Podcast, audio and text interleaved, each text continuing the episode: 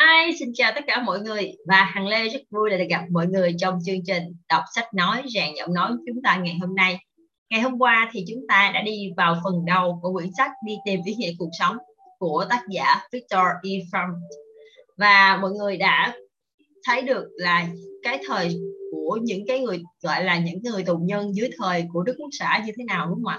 Họ sống trong những trại trại tập trung và họ phải làm như những người khổ sai và số phận của họ được định đoạt ngay từ lúc họ bước vào ai sẽ được tiếp tục uh, trở thành những tù nhân? Còn ai sẽ đi vào những cái phòng hơi ngạt hay là sẽ bị treo cổ hoặc là vào những cái lò thiêu? Thì uh, và trong cái hoàn cảnh đó thì tính cách của con người cũng được hình thành. Và cho chúng ta thấy được rằng là cho dù trong những khó khăn thì con người cũng sẽ có những cái sự chuyển biến thay đổi và chỉ những ai tìm thấy được ý nghĩa cuộc sống thật sự của cuộc đời mình thì họ mới có cuộc sống thật sự. Và lúc đó ý chí của con người lại càng mạnh mẽ hơn. Và đó cũng cho chúng ta biết được ngày xưa các cụ chúng ta đúng không ạ? Các cụ những người họ đi kháng chiến và họ đã sống những cuộc đời thật sự vẻ vang bởi vì ý nghĩa cuộc sống của họ thật sự lớn lao. Và việc à, cái cái lòng căm thù kẻ thù cũng như là cái lòng yêu nước đã giúp cho họ có thể vượt qua được rất là nhiều khó khăn. Và cũng trong cái, những cái hoàn cảnh mà Phong kể lại về cái cuộc sống của những người trong trại thì cũng cho chúng ta biết được rằng cuộc sống của họ cũng rất là phong phú và cái tính cách cũng như tâm lý của họ thay đổi rất là nhiều. Và ngày hôm nay thì chúng ta sẽ đi tìm đến phần 2 để hiểu rõ hơn những lý do tại sao mà có những sự chuyển biến này và sự thay đổi này đến từ đâu trong tâm lý, trong tâm lý học và xin mời mọi người chúng ta cùng đi với phần hôm nay các bạn nhé. Xin mời. Phần 2 sơ lược về liệu pháp ý nghĩa. Sau khi tìm hiểu cuốn tự truyện ngắn của tôi, các độc giả thường xuyên yêu cầu giải thích đầy đủ và trực tiếp hơn về chủ trương điều trị của tôi. Chính xác. Chính vì thế, tôi đã đưa một phần ngắn về liệu pháp ý nghĩa vào trong bản gốc của cuốn From Death Come to Existence. Nihilism từ trại tập trung, tinh thần cho đến học thuyết sinh tồn. Nhưng điều đó vẫn chưa đáp ứng được nhu cầu tìm hiểu của các bạn đọc. Mọi người lại hỏi tôi về phương pháp điều trị sâu hơn. Vì vậy, trong ấn phẩm hiện hành, tôi đã viết lại hoàn toàn và mở rộng câu chuyện của mình khá nhiều. Nhiệm vụ đó không dễ chút nào để chuyển tải đến bạn đọc tất cả nội dung tài liệu của một bộ sách dày 20 tập bằng tiếng Đức trong giới hạn khuôn khổ của một tập sách nhỏ là một nhiệm vụ bất khả thi. Tôi nhớ lại vị bác sĩ người Mỹ có lần đã đến văn phòng của tôi ở Áo và hỏi Này tiến sĩ, anh có phải là một nhà phân tâm học không? Tôi trả lời Tôi không hẳn là một nhà phân tâm học Hãy gọi tôi là chuyên gia điều trị tâm lý Và rồi ông ấy tiếp tục hỏi Anh theo trường phái nào? Tôi trả lời Đấy là học thuyết riêng của tôi. Nó được gọi là liệu pháp ý nghĩa. Anh có thể giải thích cho tôi một cách ngắn gọn về liệu pháp ý nghĩa được không? Ông ấy hỏi. Tách ra thì đâu là sự khác biệt giữa phương tâm học với liệu pháp ý nghĩa? Tôi trả lời vâng nhưng trước hết, anh có thể nói cho tôi nghe một câu xem anh nghĩ bản chất của phương tâm học là gì không? Câu trả lời của anh ấy như sau. Trong phân tâm học, bệnh nhân phải nằm trên một chiếc ghế dài và nói ra những điều mà họ không muốn nói đến. Ngay lập tức, tôi đã đáp lời anh ấy. Vậy thì trong liệu pháp ý nghĩa, bệnh nhân vẫn ngồi thẳng thắn, vẫn ngồi thẳng, lắng nghe những điều mà đôi khi họ rất không thích nghe. Dĩ nhiên, nhận xét trên chỉ mang ý hài hước và không phải là cách nhìn tổng quan về liệu pháp ý nghĩa. Tuy nhiên, điều quan trọng là liệu pháp ý nghĩa khi so sánh với phần tâm học là một phương pháp ít hồi tưởng về quá khứ và ít quan sát nội tâm hơn. Liệu pháp ý nghĩa tập trung hơn trong tương lai, tức là vào những ý nghĩa cuộc sống sẽ được bệnh nhân xây đắp trong tương lai. Liệu pháp ý nghĩa thực ra là một phương pháp của phân tâm học nhưng tập trung vào ý nghĩa đồng thời liệu pháp ý nghĩa không tập trung vào các hình mẫu và cơ chế phản hồi theo vòng luẩn quẩn nguyên nhân chính khiến cho chứng rối loạn thần kinh gia tăng. Theo đó, tính vị kỷ trung tâm của người bị rối loạn thần kinh sẽ bị phá vỡ thay vì tiếp tục được nuôi dưỡng và củng cố. Trên đây chỉ là những tóm tắt cơ bản nhất về liệu pháp ý nghĩa. Nhưng trong liệu pháp này, bệnh nhân thực sự đối mặt với thay đổi thái độ về ý nghĩa cuộc sống. Liệu pháp ý nghĩa còn giúp bệnh nhân vượt qua được căn bệnh rối loạn thần kinh của mình. Hãy để tôi giải thích tại sao tôi đã lấy thuật ngữ liệu pháp ý nghĩa logotherapy để đặt tên cho học thuyết của mình. Logos có nghĩa là một từ trong tiếng Hy Lạp, có nghĩa là ý nghĩa. Liệu pháp ý nghĩa hay còn gọi hay còn được một số tác giả gọi là trường phái thứ ba của Áo về tâm lý liệu pháp, tập trung vào ý nghĩa của sự hiện hữu của con người, cũng như ý nghĩa của việc con người đi tìm lẽ sống của cuộc đời mình. Theo liệu pháp ý nghĩa nỗ lực tìm kiếm ý nghĩa trong cuộc sống chính là động lực thúc đẩy con người. Đó là lý do tại sao tôi đã nói khát khao lẽ sống trái ngược với nguyên tắc hạnh phúc hay còn gọi là khát khao được thỏa mãn mà phân tâm học của Freud thường dùng và nó cũng trái ngược với khát khao quyền lực hay cụm từ phấn đấu trở thành người xuất chúng mà nhà tâm lý học Adler đã sử dụng. Tiếp theo, xin mời mọi người đến với phần khát khao lẽ sống. Việc tìm hiểu, tìm kiếm ý nghĩa cuộc sống của ở con người là một động lực cơ bản chứ không phải là một động lực duy lý thứ cấp theo bản năng. Ý nghĩa này mang tính chất duy nhất và mang dấu ấn đặc thù của cá nhân và chỉ như vậy, nó mới đáp ứng được những tiêu chuẩn về ý nghĩa cuộc sống theo quan niệm của cá nhân đó. Có một vài tác giả cho rằng, ý nghĩa và giá trị của cuộc sống chẳng gì khác là ngoài cơ thể phòng thủ các hình thái phản ứng và sự thăng hoa nhưng đối với tôi tôi sẽ không sống đơn thuần chỉ vì các cơ chế phòng thủ và cũng không muốn chết chỉ vì các hình thái phản ứng của mình tuy nhiên con người có thể sống và thậm chí hy sinh vì lý tưởng của các giá trị của mình một cuộc khảo sát ý kiến của công chúng đã được thực hiện nhiều năm trước ở Pháp. Kết quả cho thấy có 89% người thừa nhận rằng con người cần một điều gì đó để sống. Ngoài ra, 61 người cho rằng có một điều gì đó, một người nào đó trong cuộc đời mà họ sẵn sàng chết cho điều ấy hoặc người ấy. Tôi lặp lại khảo sát này trong phòng khám ở Vienna với các bệnh nhân và nhân viên trong viện và kết quả thực tế cũng giống hệt như kết quả mà hàng ngàn người ở Pháp đã được khảo sát, chỉ có 2% khác biệt. Một cuộc khảo sát được tiến hành với 7.948 sinh viên ở 48 trường đại học đã được các nhà khoa học xã hội của Đại học John Hopkins thực hiện. Báo cáo sơ bộ của họ là một phần trong nghiên cứu kéo dài 2 năm được Viện Sức khỏe Tâm thần Quốc gia tài trợ. Khi được hỏi điều gì là quan trọng nhất ở hiện tại, có 16% sinh viên đã đánh dấu vào ô kiếm được nhiều tiền. 78% cho rằng mục tiêu đầu tiên của họ là tìm được mục đích và ý nghĩa cuộc sống. Dĩ nhiên, cũng có một vài trường hợp mà con người quan tâm tới giá trị nhằm che đậy những mâu thuẫn bên trong. Nếu vậy, đó chỉ là những trường hợp ngoài quy luật trong các trường hợp này chúng ta đang thực sự đối mặt với các giá trị giả tạo và cần phải lột bỏ chúng tuy nhiên, việc này sẽ chấm dứt ngay khi người ấy phải đương đầu với những giá trị đích thực và chân chính của con người. Chẳng hạn như khát khao về một cuộc sống có ý nghĩa. Nếu việc đó không dừng lại, điều duy nhất mà một chuyên gia tâm lý gỡ mặt nạ cần phải làm là lột bỏ động cơ tiềm ẩn của người đó, tức nhu cầu vô thức của người ấy trong việc xem nhẹ sự chân thật hạ thấp những giá trị đích thực trong mỗi con người của mình tiếp theo, chúng ta cùng đến nỗi thất vọng về sự tồn tại. Việc mong muốn tìm thấy lẽ sống cũng có thể khiến một người thất vọng. Và liệu pháp ý nghĩa gọi đó là nỗi thất vọng về sự tồn tại? Khái niệm sự tồn tại có thể được phân làm ba cấp độ.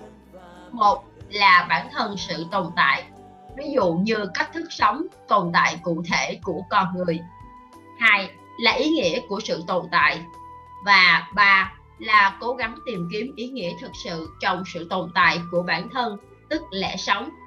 Nỗi thất vọng về sự tồn tại cũng có thể dẫn đến chứng rối loạn thần kinh.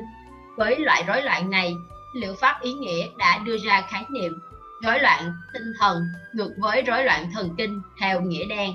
Ví dụ như bệnh nhân tâm thần, rối loạn tinh thần có nguồn gốc không phải từ tâm lý, mà là từ tâm trí về sự tồn tại của con người trong tiếng hy lạp.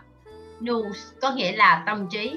Đây là một thuật ngữ khác trong liệu pháp ý nghĩa bao hàm bất cứ yếu tố nào gắn liền với nhân tố con người cụ thể. Rối loạn tinh thần.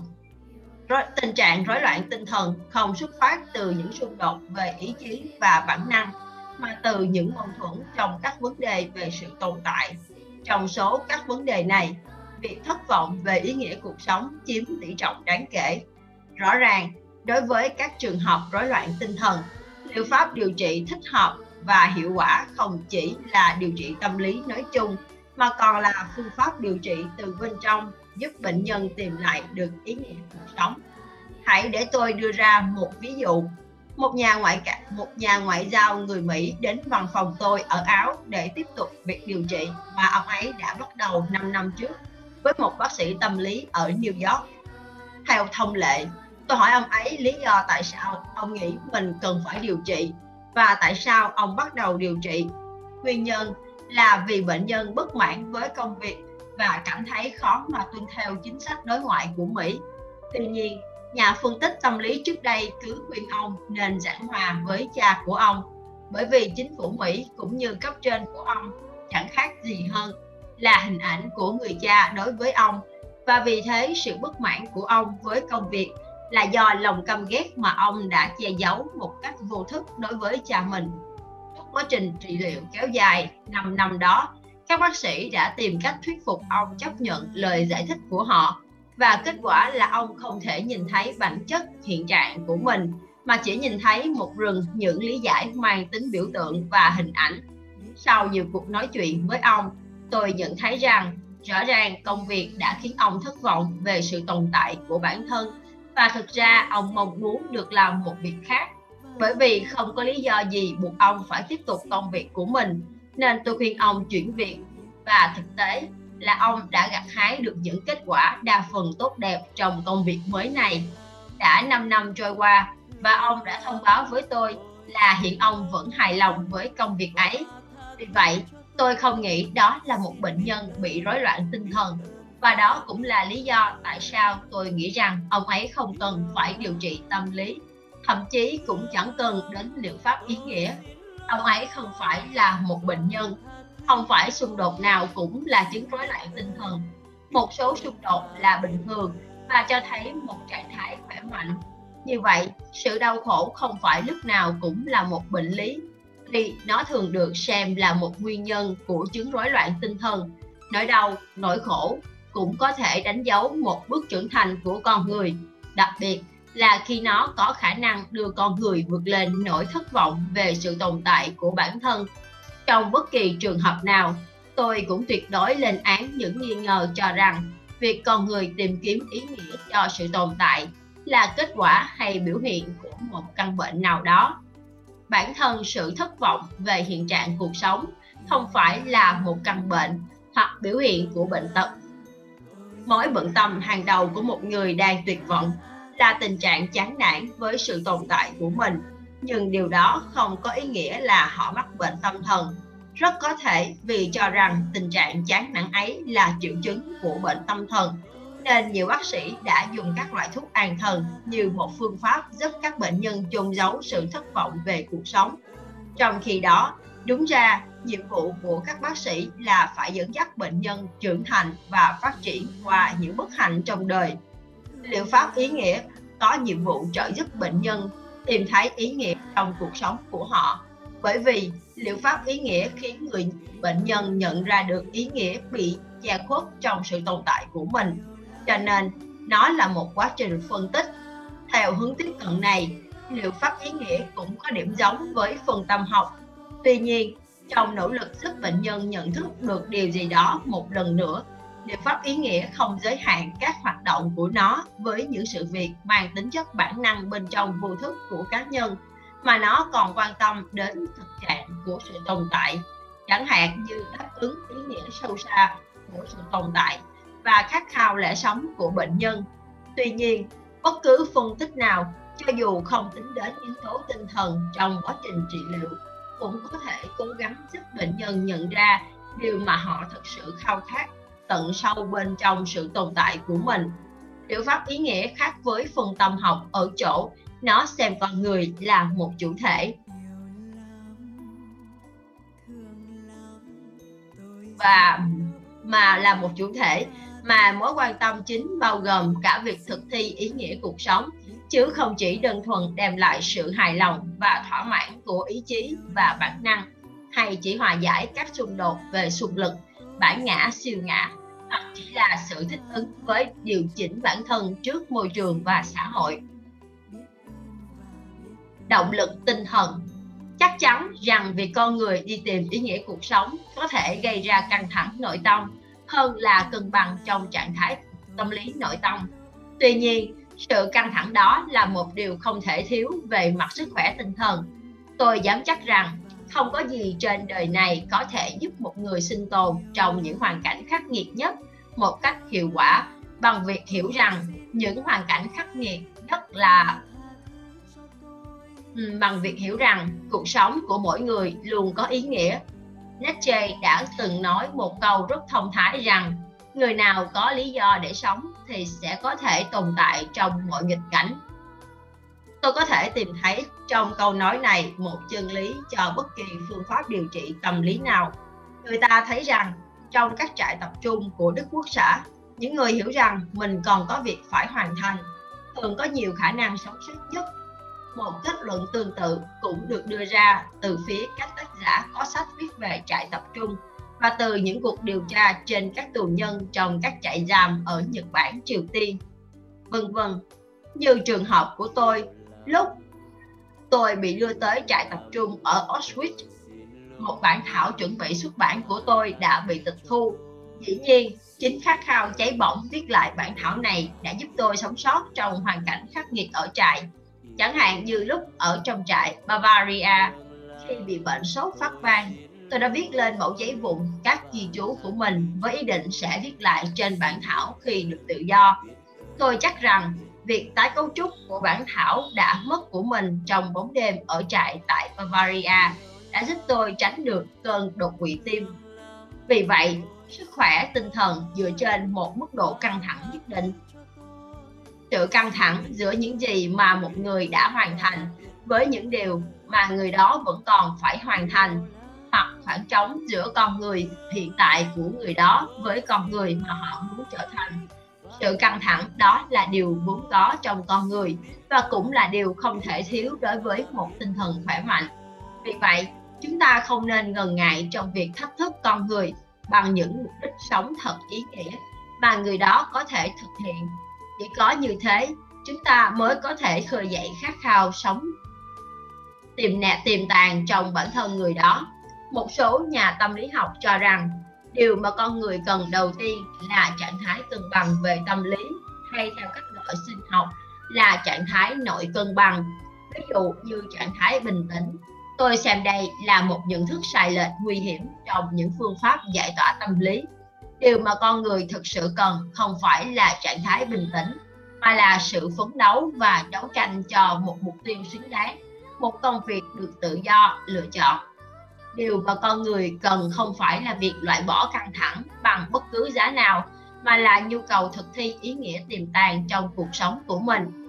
Điều mà con người cần không phải là trạng thái nội cân bằng, mà là một động lực tinh thần chẳng hạn như các động lực liên quan đến sự tồn tại của con người. Giữa trường căng thẳng của hai cực, một cực tượng trưng cho ý nghĩa cần phải thực thi và cực kia tượng trưng cho con người phải thực hiện nó. Và ta không nên nghĩ rằng điều này chỉ đúng trong những hoàn cảnh bình thường, ở những người bị rối loạn tinh thần. Điều này thậm chí còn rõ ràng hơn nếu các kiến trúc sư muốn gia cố mái vòm lung lay, họ cần phải gia tăng tải trọng ở phía trên để các phần của mái vòm kết chặt hơn. Vì vậy, nếu một nhà trị liệu muốn gia cố sức khỏe tinh thần của bệnh nhân, họ không nên sợ khi phải tạo ra một mức độ căng thẳng và việc tại ừ, tái định hướng về ý nghĩa cuộc sống cho các đối tượng họ điều trị như đã chứng minh tác động lợi ích của việc sống có mục tiêu tôi chuyển sang nói về tác động có hại của cảm giác đó qua những thành phiền của nhiều bệnh nhân ngày nay về cảm giác vô nghĩa trong cuộc sống của họ. Họ không nhận thấy được ý nghĩa trong cuộc sống. Họ bị ám ảnh bởi cảm giác trống rỗng trong tâm hồn. Vết khuyết trên vết khuyết bên trong, họ bị mắc kẹt trong tình huống mà tôi gọi là trạng thái tồn tại chân không. Trạng thái tồn tại chân không. Trạng thái tồn tại chân không là một hiện tượng tâm lý phổ biến của con người ở thế kỷ 20. Đây là một điều dễ hiểu. Có lẽ là do sự mất mát nhân đôi mà con người từng phải trải qua khi từ khi trở thành con người thực sự. Vào buổi bình minh của lịch sử loài người, con người đã mất đi một số bản năng cơ bản của loài thú. Từ đó, sự an toàn giống như trên thiên đường đã đóng chặt mãi mãi với con người và con người buộc phải lựa chọn, phải có những lựa chọn khác. Rồi sau đó, trong tiến trình phát triển ở các giai đoạn sau này, con người còn phải chịu những mất mát khác truyền thống nhằm củng cố hành vi của con người. Giờ đây đã bị suy giảm nhanh chóng không còn bản năng cho một người biết mình phải làm gì và không còn truyền thống nói cho người đó biết mình nên làm gì. Đôi khi người đó thậm chí còn không biết mình muốn làm gì nữa. Thay vào đó người đó muốn làm những gì mà người khác làm chủ nghĩa tuân thủ và muốn làm những gì mà người khác yêu cầu mình thực hiện chế độ chuyên chế một cuộc khảo sát gần đây đã cho thấy trong số các sinh viên châu Âu 25% có biểu hiện ít nhiều về mức độ của trạng thái tồn tại chân không. Giữa các sinh viên Mỹ, con số này không chỉ ở 25% mà lên tới 60%. Trạng thái tồn tại chân không biểu hiện chủ yếu qua tâm trạng chán nản. Giờ thì chúng ta có thể hiểu luận điểm của Schopenhauer khi ông ấy nói rằng con người rõ ràng bị đọa đầy để sống lơ lửng vĩnh viễn giữa hai thái cực đau khổ và buồn bã. Thực tế, sự chán nản chắc chắn đem lại cho các chuyên gia tâm lý nhiều vấn đề để giải quyết, chứ không chỉ đơn thuần là sự đau khổ của con người. Tình trạng tồn tại chân không này đang gia tăng mạnh bởi vì quá trình tự động hóa có thể đem lại nhiều giờ nghỉ nghỉ ngơi cho đa số công nhân. Đáng tiếc, là nhiều người trong số họ sẽ không biết làm gì với số lượng thời gian rảnh rỗi mới này. Hãy xem xét ví dụ về tình trạng rối loạn tinh thần vào ngày Chủ nhật. Nhiều người rơi vào trạng thái trầm cảm vào ngày Chủ ngày vào ngày nghỉ cuối tuần khi những ngày bận rộn trong tuần trôi qua và đến Chủ nhật họ nhận ra cuộc sống của mình thật trống trải, vô vị. Một số trường hợp đã tự sát được xác định nguyên nhân là do trạng thái tồn tại chân không các triệu chứng phổ biến như trầm cảm, cáu bẩn và nghiện ngập là những biểu hiện khác nhau của trạng thái này. Trạng thái tồn tại chân không cũng là nguyên nhân đứng đằng sau những triệu chứng khủng hoảng ở nhiều người nhân và người cao tuổi. Hơn nữa, trạng thái tồn tại chân không còn được ngụy trang dưới những chiếc mặt nạ hay vỏ bọc khác nhau. Đôi khi, mong muốn tìm hiểu ý nghĩa cuộc sống bị thất lạc, bị thất bại và được thay thế bằng hình thái cổ xưa nhất của khao khát quyền lực là khao khát tiền bạc. Trong các trường hợp khác, ham muốn khoái lạc chiếm chỗ của khao khát về ý nghĩa cuộc sống. Đó là lý do tại sao sự thất vọng về hiện trạng cuộc sống thường được giải quyết bằng sự bù đắp tình dục. Chúng ta có thể nhìn thấy những trường hợp người ta không thể kiểm soát được các hành vi tính dục trong trạng thái tồn tại chân không.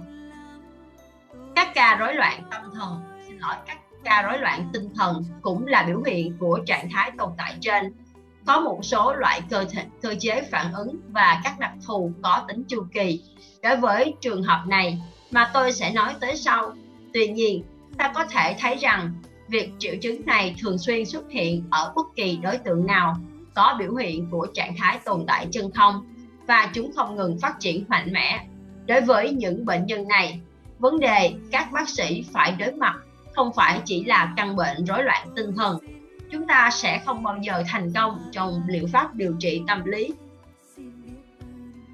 mà không đưa ra chúng ta sẽ không bao giờ thành công trong việc giúp bệnh nhân vượt qua được bệnh trạng của mình. Nếu không, đưa ra liệu pháp điều trị tâm lý kết hợp với liệu pháp ý nghĩa.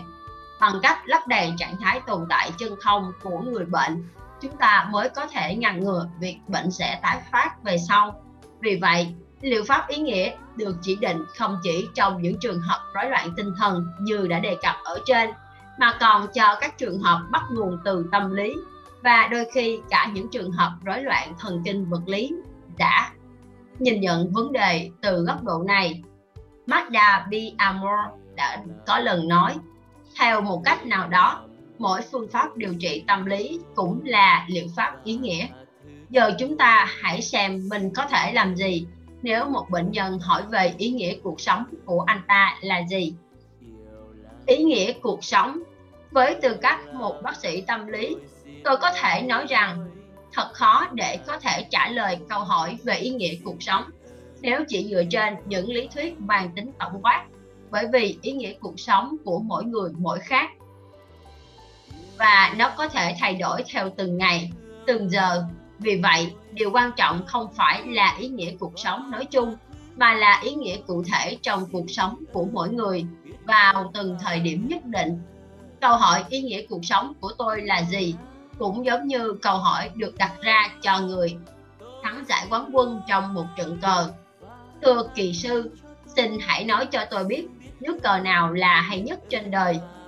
Đơn giản là chẳng có nước cờ nào như thế cả, bởi vì nước cờ hoàn hảo nhất hoặc hay nhất xuất phát từ một tình huống cụ thể.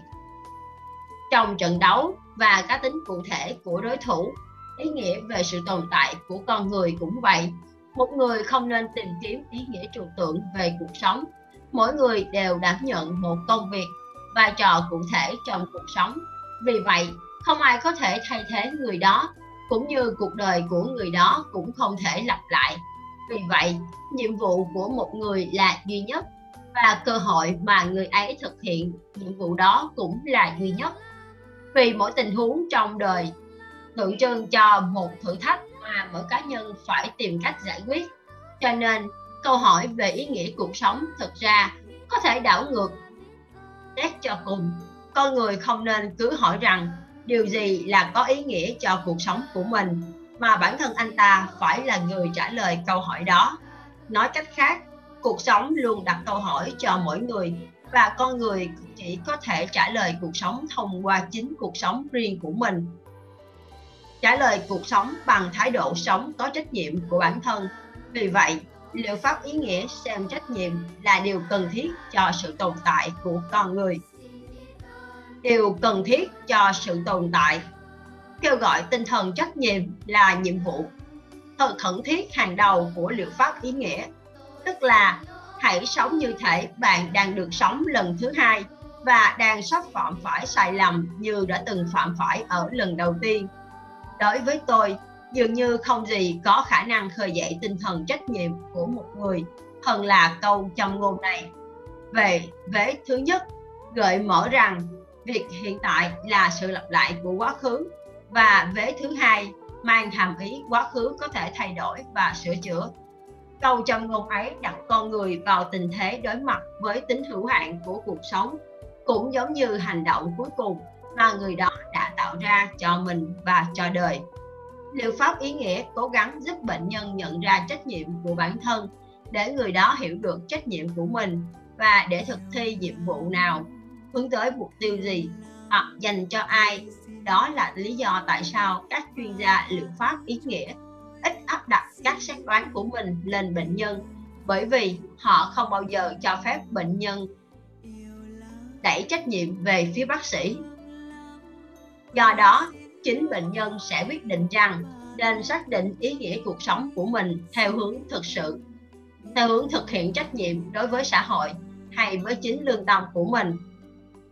Tuy nhiên, có những người không muốn ý nghĩa cuộc đời họ chỉ đơn thuần là để hoàn thành một nhiệm vụ sao mà họ muốn tự mình là người giao nhiệm vụ cho bản thân, tự mình định hướng ý nghĩa cuộc đời mình. Liệu pháp ý nghĩa không mang tính giáo điều, thuyết giảng nó cũng hiếm khi đề cập đến một lập luận logic bởi nó xuất hiện từ sự thúc đẩy về tinh thần.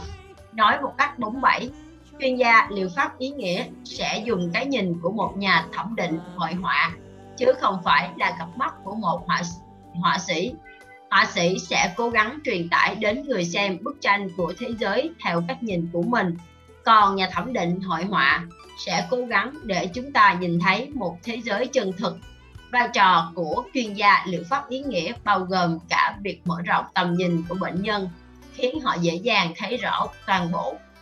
Ánh hào quang rực rỡ của một cuộc sống giàu ý nghĩa.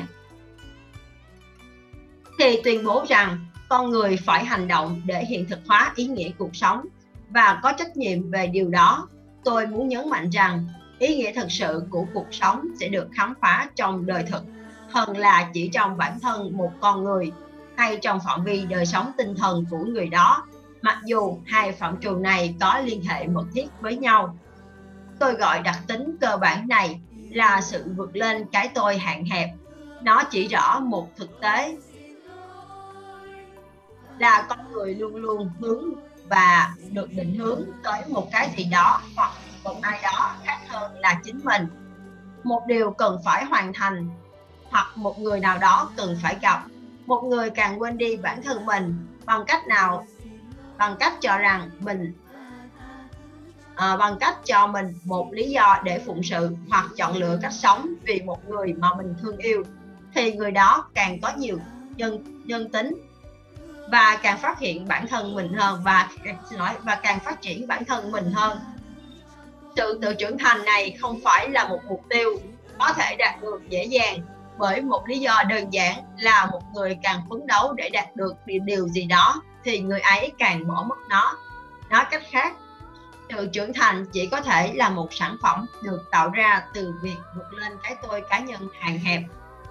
Vì vậy, chúng tôi đã chứng minh rằng ý nghĩa cuộc sống luôn thay đổi, nhưng nó không bao giờ dừng lại. Theo liệu pháp ý nghĩa, chúng ta có thể tìm thấy ý nghĩa này trong cuộc sống theo ba cách khác nhau. Một tạo ra một công việc hoặc thực hiện một công việc đó. Hai, trải nghiệm điều gì đó hoặc gặp gỡ một ai đó. Và ba, bằng thái độ, chúng ta đã đối mặt với đau khổ. Cách đầu tiên, nhằm đạt được thành công hoặc thành tựu nào đó thì khá dễ hiểu. Cách thứ hai và cách thứ ba cần phải giải thích thêm. Cách thứ hai là hãy trải nghiệm một việc gì đó, chẳng hạn như lòng tốt chân lý và cái đẹp thông qua những trải nghiệm tự nhiên và văn hóa. Cuối cùng, không xem phần này quan trọng và là cảm hãy cảm nhận về sự độc đáo của một người khác bằng tình yêu thương dành cho người ấy.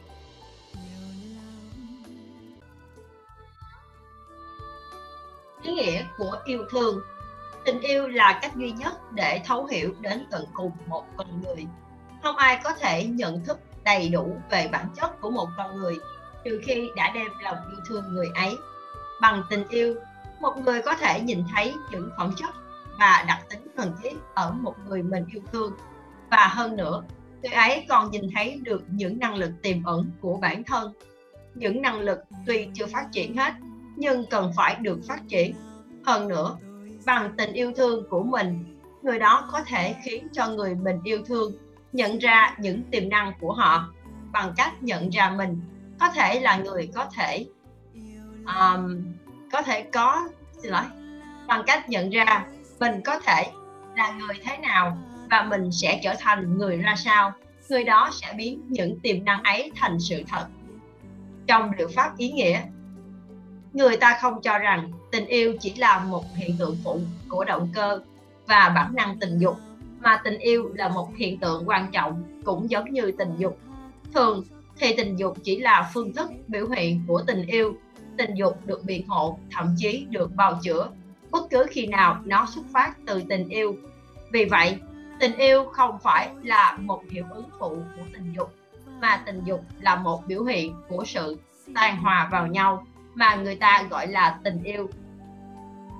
Cách thứ ba để con người tìm thấy ý nghĩa trong cuộc sống là thông qua đau khổ ý nghĩa của sự đau khổ. Chúng ta không bao giờ được quên rằng chúng ta vẫn có thể tìm thấy ý nghĩa của cuộc đời, ngay cả khi đối diện với một tình huống vô vọng, với một số phận không thể thay đổi. Vì điều quan trọng là chúng ta sẽ tìm thấy được năng lực thật sự của bản thân, vốn có thể thay đổi bi kịch cá nhân thành chiến thắng, biến hoàn cảnh nghiệt ngã thành sự mạnh mẽ của bản thân khi chúng ta không còn khả năng thay đổi hoàn cảnh như mắc phải căn bệnh nan y. Chẳng hạn ung thư giai đoạn cuối, nghĩa là chúng ta đang được thử thách để thay đổi chính mình.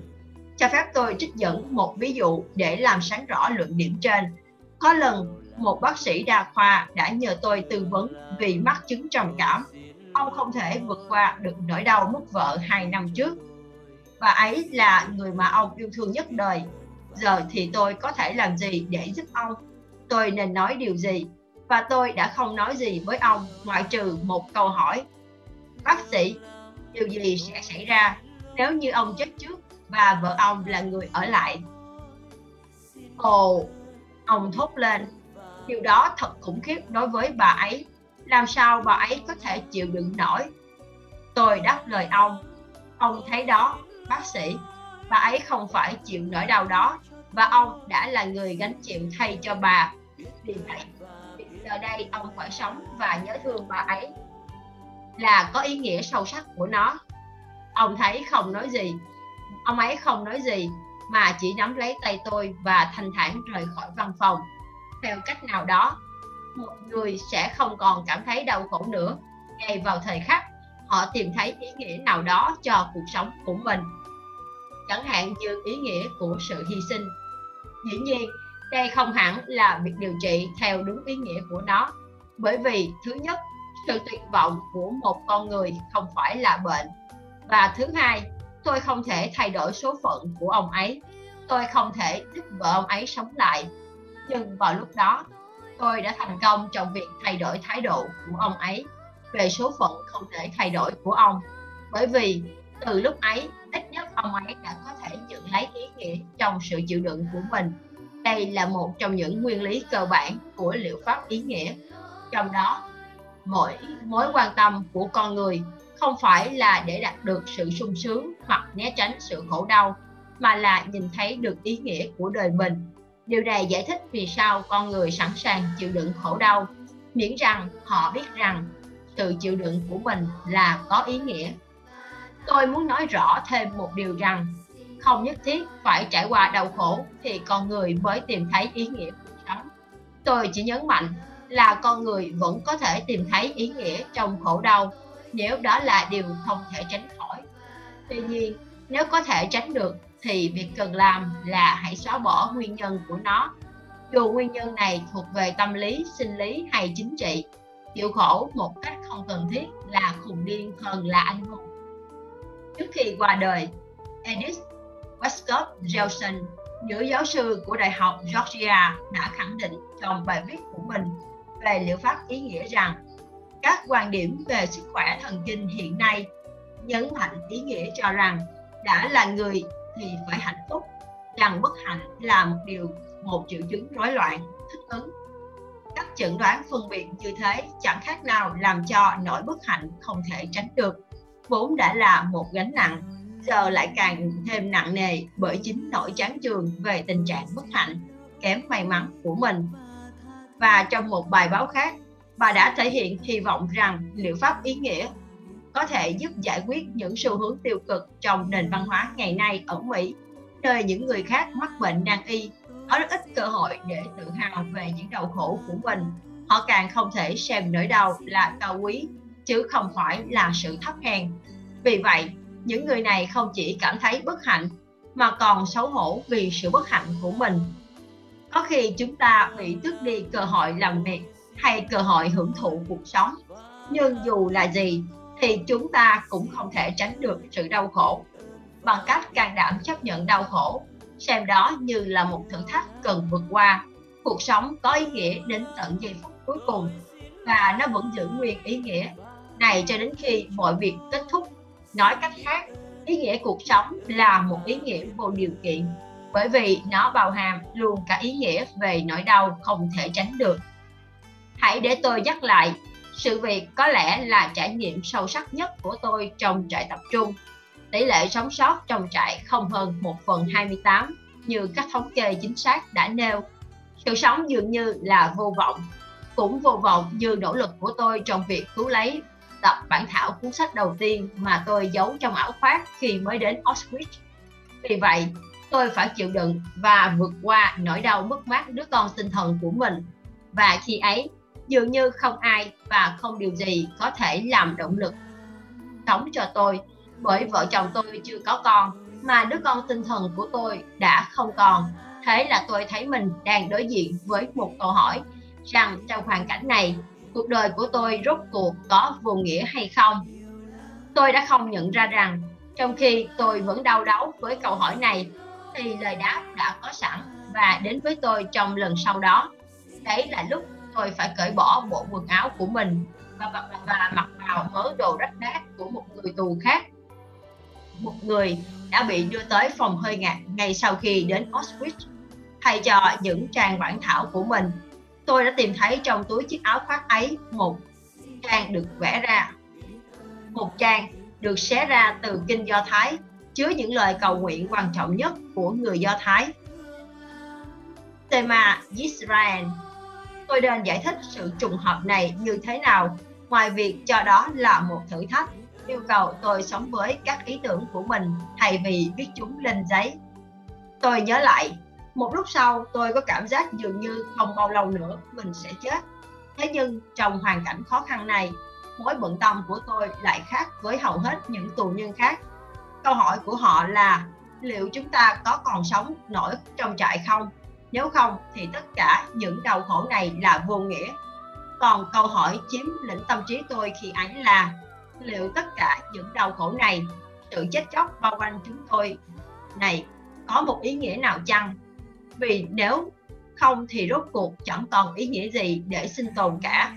Bởi vì nếu ý nghĩa cuộc sống bị phụ thuộc vào những tình huống ngẫu nhiên, ngoài tầm kiểm soát của bản thân, thì cuối cùng, dù có tìm được lối thoát hay không, mọi nỗ lực của chúng ta đều vô nghĩa. Những vấn đề về điều trị ngày càng có nhiều bệnh nhân tìm đến các bác sĩ tâm lý để tư vấn về các vấn đề tình cảm hơn là về các bệnh thần kinh. Nếu ngày nay một số người gọi cho các bác sĩ tâm lý, thì ngày xưa họ sẽ tìm đến các linh mục, thầy tu hay giáo sĩ. Ngày nay, những đối tượng này thường từ chối gặp các thầy tu và tìm gặp các bác sĩ với những câu hỏi đại loại như, tôi sống có ý nghĩa gì? Ý nghĩa trong bi kịch tôi xin kể với các bạn câu chuyện sau. Có lần, một người phụ nữ được đưa vào khoa của tôi sau khi tự tử hụt chị có đứa con trai đã chết, năm cháu được 11 tuổi. Bác sĩ Kirk Kokorek đã mời chị tham dự một buổi điều trị nhóm. Và ngẫu nhiên, tôi bước vào phòng nơi ông đang tiến hành việc điều trị. Thì chị kể lại câu chuyện của mình. Sau khi cậu con trai nhỏ của chị qua đời, chị sống với đứa con lớn bị bại liệt đứa trẻ tội nghiệp phải di chuyển quanh nhà trên chiếc xe lăn. Tuy nhiên, mẹ của cậu bé không chấp nhận số phận ấy và chỉ muốn tự tử. Nhưng chỉ khi cố làm điều đó cùng với đứa con tật nguyền thì chính cậu đã ngăn mẹ lại. Cậu bé muốn sống. Đối với cậu bé, cuộc sống vẫn còn nhiều ý nghĩa. Tại sao mẹ cậu lại không thấy như vậy? Cuộc sống của bà vẫn có ý nghĩa ra sao? Làm thế nào chúng tôi có thể giúp bà nhận ra điều đó? Tình cờ, tôi tham gia vào cuộc hội thảo, cuộc thảo luận và đặt câu hỏi cho một người phụ nữ khác trong nhóm.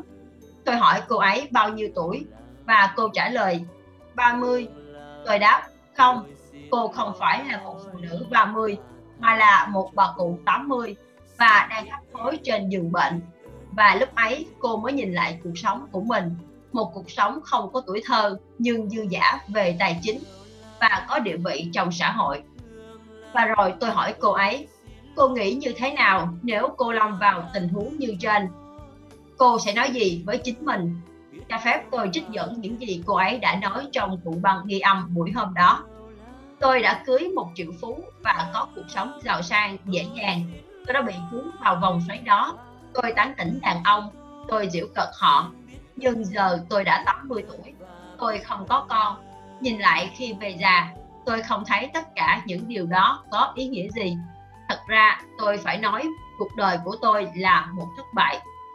Rồi tôi mời người mẹ của cậu bé tật nguyền hãy thử tưởng tượng khung cảnh khi chị đã 80 tuổi, đang hấp hối trên giường bệnh và nhìn lại cuộc sống của chính mình. Sau đây là những gì chị ấy đã nói trong cuộn băng. Tôi đã ước ao mình sẽ có con và điều ước này đã thành hiện thực.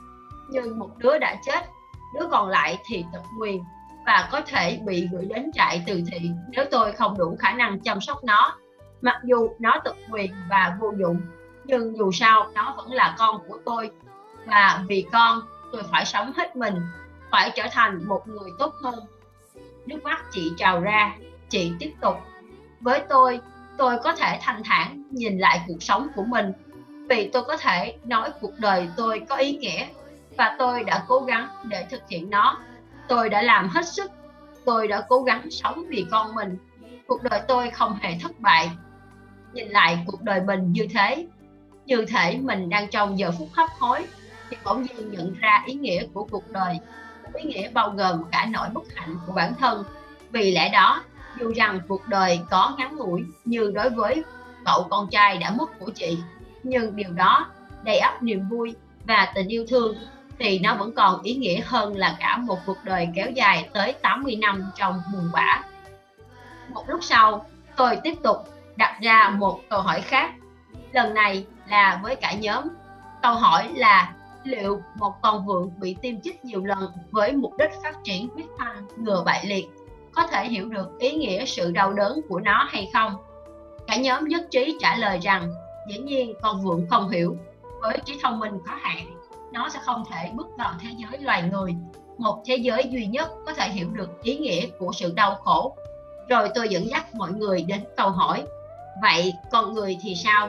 Các bạn có chắc rằng thế giới con người là điểm trong sự tiến hóa của vũ trụ.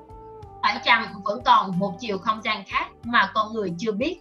Một thế giới vượt xa khỏi thế giới của loài người, một thế giới mà trong đó ý nghĩa tối hậu của những khổ đau của con người sẽ có lời đáp. Ý nghĩa tối thượng. Cái ý nghĩa tối hậu này vượt ngoài phạm vi hiểu biết của những con người trong liệu pháp ý nghĩa. Chúng tôi đề cập đến nó trong ngữ cảnh về một ý nghĩa tối thượng. Trách nhiệm của một người trong cuộc đời này, như một số triết gia từng nói, không phải là để kéo dài một cuộc sống vô nghĩa mà là chịu đựng việc lý trí của anh ta bất lực trong việc nắm bắt đầy đủ ý nghĩa của cuộc sống. Logos, ý nghĩa, bao hàm ý nghĩa sâu xa hơn là logic. Nếu nhà tâm lý học không hiểu được khái niệm ý nghĩa tối thượng, thì không sớm thì muộn, người đó sẽ phải lúng túng trước các bệnh nhân của mình, giống như tôi đã từng gặp khi đứa con gái 6 tuổi của mình hỏi Tại sao chúng ta nói Chúa nhân từ ạ? À?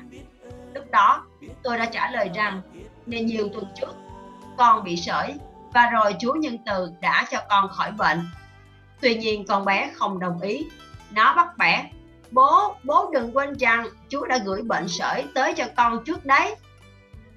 Tuy nhiên, khi một bệnh nhân có đức tin vào tôn giáo, thì ta có thể tiến hành điều trị với hiệu quả cộng hưởng từ sức mạnh tâm linh ấy. Để làm như vậy, bác sĩ tâm lý cần phải đặt mình vào vị trí của bệnh nhân. Đó chính là điều mà tôi đã từng làm. Khi một vị giáo sĩ do thái từ đông âu kể với tôi về câu chuyện của đời mình, ông đã mất người vợ đầu và sáu đứa con trong trại tập trung auschwitz. Tất cả họ đều bị đưa đến phòng hơi ngạt. Người vợ sau của ông lại bị vô sinh. Tôi cho rằng sinh con đẻ cái không phải là ý nghĩa duy nhất của cuộc đời vì nếu chỉ như thế thì cuộc sống ấy sẽ trở thành vô nghĩa. Mà bản thân một điều gì đó tự nó đã không có ý nghĩa, thì dù nó có tồn tại vĩnh viễn cũng vô ích. Tuy nhiên, vị giáo sĩ nói với quan điểm do thái, với quan điểm do thái giáo chính thống đã tuyệt vọng khi cho rằng không có con trai thì sẽ không có ai đọc kinh Kadit cho ông sau khi ông mất cả nhưng tôi không bỏ cuộc tôi cố gắng giúp ông bằng cách hỏi liệu ông có thể gặp lại các con của mình trên thiên đường không? Tuy nhiên, câu hỏi của tôi đã khiến ông bật khóc. Và rồi lý do thật sự cho nỗi tuyệt vọng của ông đã bộc lộ. Ông giải thích rằng, kể từ lúc các con ông, những đứa trẻ vô tội chết đi, chúng đã có chỗ xứng đáng trên thiên đường. Nhưng ông, một người già nua tội lỗi, sẽ không thể lên được nơi ấy.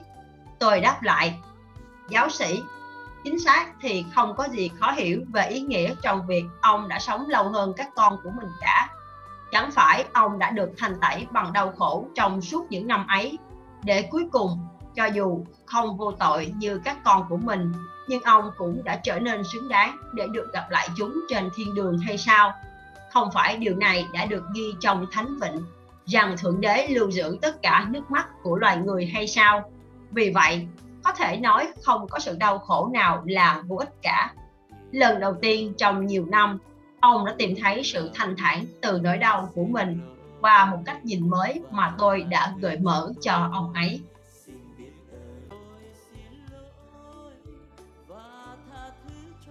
Cuộc sống ngắn ngủi, những điều dường như có thể tước đoạt ý nghĩa cuộc sống của con người, không chỉ có nỗi đau mà còn có cả cái chết tôi luôn cho rằng những thứ tạm thời duy nhất trong cuộc sống là các khả năng. Nhưng ngay khi được hiện thực hiện hiện thực hóa, những khả năng ấy đã được giữ lại và chuyển vào quá khứ. Tại đây, chúng được phục hồi và bảo tồn, thoát khỏi tính chất ngắn ngủi của sự vật. Vì trong quá khứ, mọi thứ đều được lưu giữ mãi mãi. Do đó, sự tồn tại tạm thời của chúng ta không hề vô nghĩa nó khiến chúng ta có trách nhiệm hơn với sự tồn tại của mình. Bởi vì mọi thứ đều xoay quanh nhận thức của chúng ta về các khả năng tạm thời. Con người không ngừng đưa ra các lựa chọn cho mình về một loại các tiềm năng hiện tại. Tiềm năng nào sẽ được cho là không thể, và tiềm năng nào sẽ được hiện thực hóa?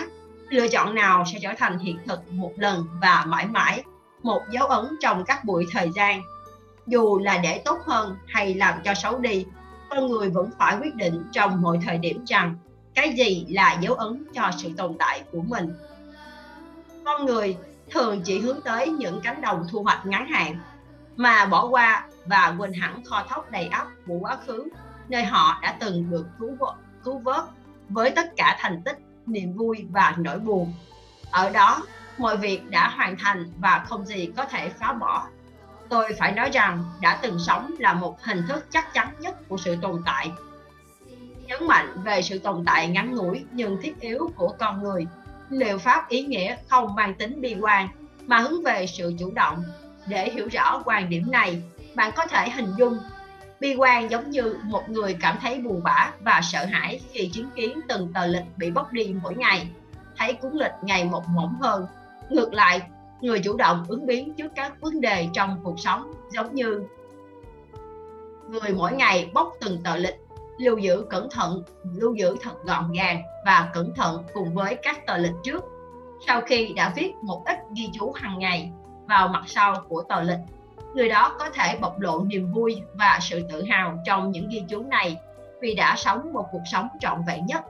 Anh ấy sẽ nghĩ gì nếu biết mình đã già đi liệu người đó có lý do gì để ghen tị với những người trẻ tuổi hơn hay che giấu sự luyến tiếc về tuổi trẻ đã qua của mình? Những lý do nào khiến người đó phải ghen tị với người trẻ hơn? Bởi vì người trẻ có một tương lai đang chào đón ư? Không. Cảm ơn. Người đó sẽ nghĩ như vậy. Thay cho các khả năng, tôi có những sự việc, sự thật trong quá khứ. Không chỉ thực tế về công việc đã làm và tình yêu đã có, mà cả về những đau khổ mà tôi dũng cảm trải qua. Những nỗi đau này thậm chí là những việc mà tôi tự hào nhất, mặc dù đây là những điều chẳng có gì đáng để người khác phải ghen tị. Liệu pháp ý nghĩa như một kỹ thuật. Việc sợ hãi thực sự giống như việc sợ chết không thể dễ dàng xóa bỏ nhờ những lý giải về tâm lý học. Ngược lại, những cơn sợ do lo lắng chẳng hạn chứng sợ chỗ đông người không thể điều trị chỉ dựa trên những lý giải mang tính triết lý. Tuy nhiên, liệu pháp ý nghĩa đã phát triển một kỹ thuật đặc biệt để xử lý những tình huống này? Để hiểu được điều gì đang xảy ra sau khi sử dụng kỹ thuật này, chúng tôi đã bắt đầu với trường hợp rối loạn thần kinh ở cá nhân, hay còn gọi là chứng lo âu trước kỳ hạn. Chứng đặc tính của nỗi sợ này đã khiến cho bệnh nhân sợ hãi. Ví dụ người nào thường lo sợ mình sẽ đỏ mặt trước đám đông thì chẳng có khuynh hướng bị, thì càng có khuynh hướng bị nhiều hơn. Trong ngữ cảnh này, ta có thể sửa câu nói, mong muốn là cha của ý nghĩ, thành sợ hãi là mẹ của hiện thực. Chớ trêu thầy, càng sợ hãi thì những gì ta lo sợ sẽ càng nhanh chóng biến thành hiện thực.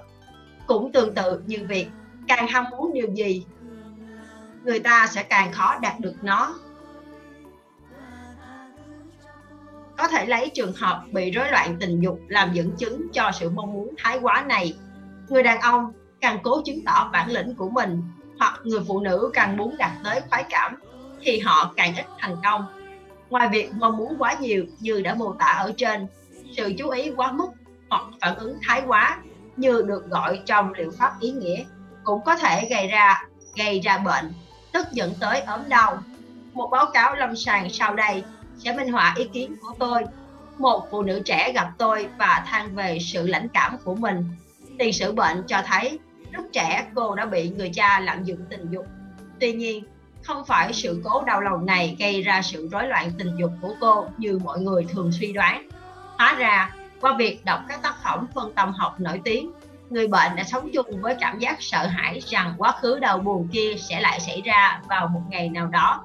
Sự lo lắng trước kỳ hạn này đã khiến cô quá tập trung vào việc xác định xác định tính nữ của mình và quá chú ý vào cảm xúc bản thân hơn là người, vào người bạn tình. Điều này đã đủ khiến bệnh nhân không thể đạt tới khoái cảm, bởi vì sự khoái cảm là đối tượng mong muốn của cô ấy. Trong khi lẽ ra cô ấy nên duy trì tác dụng tự nhiên của sự dân hiến và hòa hợp với người bạn tình. Sau khi trải qua việc trị liệu ngắn hạn với liệu pháp ý nghĩa, sự tập trung và mong muốn quá mức của bệnh nhân về khả năng đạt tới khoái cảm đã được xóa mờ để đưa ra một khái niệm liệu pháp ý nghĩa khác. Cô ấy đã tập trung sự chú ý của mình vào một đối tượng đúng đắn khác. Ví dụ như người bạn tình, thì sự khoái cảm sẽ tự động xuất hiện liên tục. Liệu pháp ý nghĩa dựa trên chính kỹ thuật của nó được gọi là suy nghĩ đảo nghịch theo hai phương diện rằng nỗi sợ sẽ biến mất. Điều mà một người lo sợ thành sự thật xin lỗi liệu pháp ý nghĩa dựa trên chính kỹ thuật của nó được gọi là suy nghĩ đảo nghịch theo hai phương diện rằng nỗi sợ sẽ biến điều mà một người lo sợ thành sự thật và rằng sự mong muốn quá mức một điều nào đó sẽ khiến cho một người không thể đạt được điều đó. Ở Đức, tôi đã mô tả sơ đồ đối nghịch này vào đầu năm 1939. Theo cách tiếp cận này, tôi yêu cầu bệnh nhân mắc chứng sợ hãi hãy dự báo, thậm chí trong một khoảnh khắc, chính xác nỗi sợ của mình. Hãy để tôi đưa ra một trường hợp khác một bác sĩ trẻ nhờ tôi tư vấn vì anh ấy bị chứng sợ đổ mồ hôi. Ngày nào anh ấy cũng lo lắng mình sẽ đổ mồ hôi ào ạt và chính sự lo lắng này cũng đủ khiến anh ấy ướt đẫm mồ hôi rồi. Để cắt đứt vòng luẩn quẩn này, tôi đã khuyên bệnh nhân rằng khi họ đổ mồ hôi, anh ấy cứ tự nhiên để cho mọi người biết mình có thể đổ mồ hôi nhiều như thế nào. Một tuần sau, anh ấy quay lại và báo rằng thể khi nào anh gặp một người có thể khiến anh lo sợ thì anh lại tự nói với mình rằng trước kia mình chỉ chảy mồ hôi khoảng một lít thôi nhưng giờ mình sẽ đổ mồ hôi ít nhất là hơn 10 lần như thế kết quả là sau khi phải chịu chứng bệnh khó chịu ấy suốt 4 năm chỉ sau một tuần điều trị anh ấy đã không còn phải bận tâm về nó nữa bạn đọc chắc hẳn sẽ thấy rằng quá trình này đi cùng với việc thay đổi thái độ của bệnh nhân bởi vì nỗi sợ của họ được thay thế bằng một mong muốn trái ngược. Với phương pháp điều trị này, mọi nỗi lo âu, sợ hãi của người bệnh đã được sẽ được giải tỏa. Tuy nhiên, khi sử dụng phương pháp suy nghĩ đảo nghịch, phải biết vận dụng kỹ thuật phân tách đối tượng ra khỏi bản thể cứu hữu, đặc biệt là phải biết phát huy khiếu hài hước, khả năng cơ bản để tách một người ra khỏi bản thể của họ được thực hiện được hiện thực hóa khi kỹ thuật của liệu pháp ý nghĩa mà ta gọi là suy nghĩ đảo nghịch được áp dụng. Cùng lúc ấy, bệnh nhân có thể tự tách mình ra khỏi chứng rối loạn thần kinh chức năng trong quyển The Individual and His Religion, cá nhân và tôn giáo. Gordon Onthorpe cũng có đồng quan điểm người bị rối loạn thần kinh chức năng mà biết học cách cười với chính mình thì có thể tự kiểm soát được mình và chứng bệnh của họ có thể được khắc phục Suy nghĩ đảo nghịch chính là sự khẳng định từ kinh nghiệm thực tiễn và những ứng dụng lâm sàng trong phát biểu của Ontop. Một vài ví dụ sau đây có thể giúp bạn hình dung cụ thể hơn về ứng dụng của phương pháp này. Có trường hợp bệnh nhân là một thủ thư, ông đã đến nhiều bệnh viện để được điều trị bằng nhiều phương pháp khác nhau nhưng không thành công. Khi được đưa vào khoa của tôi, ông ấy ở trong tâm trạng cực kỳ suy sụp. Người thủ thư thú nhận rằng ông gần như muốn tự sát. Trong nhiều năm, ông đã chịu đựng chứng cơ, chứng co cứng cơ cổ tay và không thể cầm bút được. Và gần đây, căn bệnh trở nặng hơn đến nỗi ông có nguy cơ mất việc. Vì vậy, chỉ có phương pháp điều trị ngắn hạn tức thời mới có thể giúp đỡ hiệu giúp đỡ hữu hiệu cho hoàn cảnh này. Khi bắt đầu trị liệu, bác sĩ Eva Cordera đã yêu cầu bệnh nhân hãy làm những gì trái ngược với những việc mà ông ấy thường làm, tức là thay vì cố biết sạch đẹp, rõ ràng hãy cứ biết nguệch ngoạc. Bác sĩ còn khuyên ông ấy hãy tự nói với mình rằng bây giờ tôi sẽ cho mọi người thấy tôi là người biết chữ xấu như thế nào. Vào lúc ấy, ông thủ thư đã thử viết cho chữ thật xấu, nhưng ông ấy không thể làm thế. Tôi cố viết câu cậu thả, nhưng đơn giản là tôi không thể làm được Ông giải thích, trong vòng 48 giờ, bằng cách này, bệnh nhân đã được thoát khỏi chứng bệnh co cứng cơ cổ tay và tình trạng ông vẫn ổn định trong suốt giai đoạn theo dõi sau điều trị. Ông ấy giờ đã vui vẻ trở lại và hoàn toàn có thể làm việc bình thường. Một đồng nghiệp của tôi làm việc tại khoa thanh quản của bệnh viện Polyclinic ở Áo cũng từng phản đối cũng từng phải đối mặt với tình huống tương tự. Nhưng ở đây, bệnh nhân Anh gặp khó khăn với việc phát âm chứ không phải viết chữ. Đây là một trong những ca nói lắp nghiêm trọng mà anh ấy gặp trong nhiều năm làm việc. Bệnh nhân ấy chưa bao giờ nói được một câu trôi chảy, dù là câu ngắn nhất. Dù là câu rất ngắn ngoại trừ một lần. Chuyện xảy ra khi anh ấy 12 tuổi. Trong một lần anh đi trốn vé trên một chuyến xe điện. Khi người soát vé giữ lại, cậu bé nghĩ cách duy nhất để thoát là tỏ ra mình đáng thương Thế là cậu đã cố chứng minh với người soát vé rằng mình là một cậu bé nói lắp tội nghiệp. Nhưng lúc ấy, khi cố nói lắp, thì cậu lại không thể nói lắp được và phương pháp suy nghĩ đảo nghịch một lần nữa lại phát huy tác dụng chữa trị của nó. Tuy nhiên, suy nghĩ đảo nghịch không phải chỉ có hiệu quả trong các trường hợp bệnh lý. Bằng kỹ thuật điều trị này, các đồng nghiệp của tôi tại bệnh viện Polyclinic Áo đã thành công trong việc đem lại cuộc sống bình thường cho các trường hợp bị ám ảnh, bị ám ảnh ở mức độ nghiêm trọng và kéo dài vì phải thường xuyên làm một công việc nào đó. Tôi đơn cử trường hợp một bà cụ 65 tuổi đã phải chịu đựng suốt 60 năm hội chứng sợ hãi, công việc giặt giũ.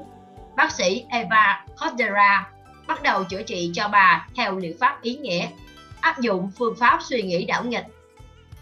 Kết quả là hai tháng sau, bệnh nhân có thể sống một cuộc sống bình thường trước khi được đưa đến khoa tâm thần của bệnh viện Polyclinic của Áo.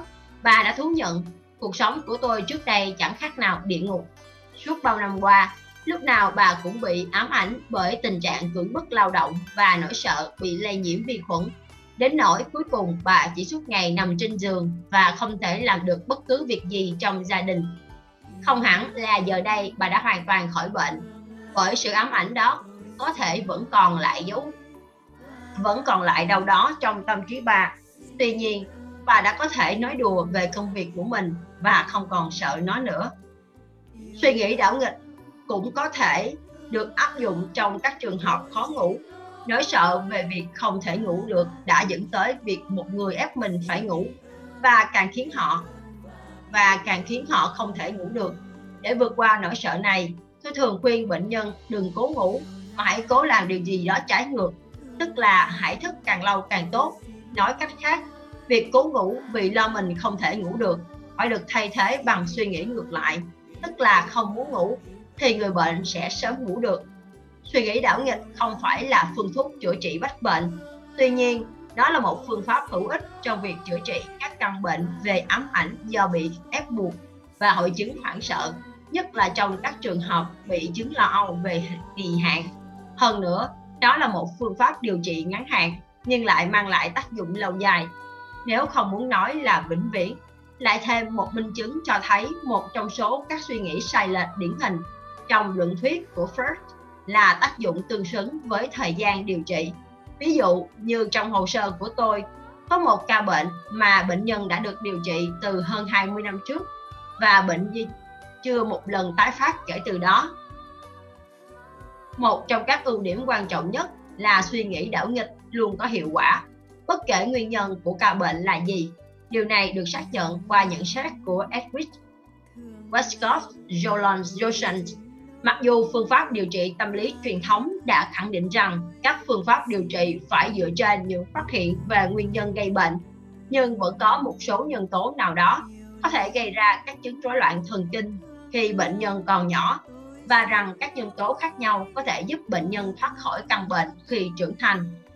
Bởi vì ngoài các nguyên nhân thuộc về thể chất như các tổn thương ở não, rối loạn chức năng vỏ não và một số vùng dưới vỏ não gây nên và tinh thần có thể xảy ra do nguyên nhân tâm lý hoặc có liên quan đến những chấn thương tâm lý.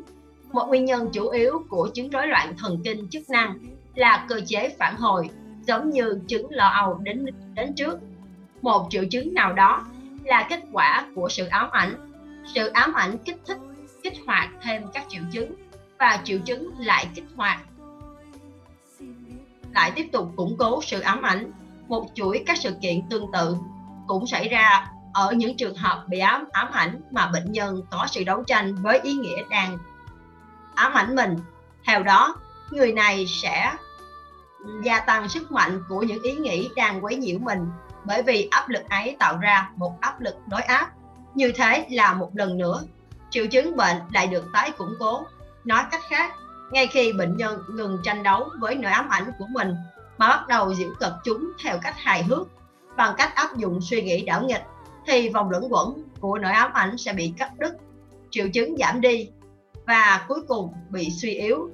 Trong trường hợp may mắn, bệnh nhân không những thành công trong việc giễu cợt với nỗi sợ trong tâm trí, mà còn hoàn toàn lãng quên điều bấy lâu vẫn ám ảnh tâm trí họ. Như đã thấy, chứng hồi hộp lo âu phải được khắc phục bằng suy nghĩ đảo nghịch. Việc quá tập trung cũng như phản ứng thái quá phải được giảm thiểu.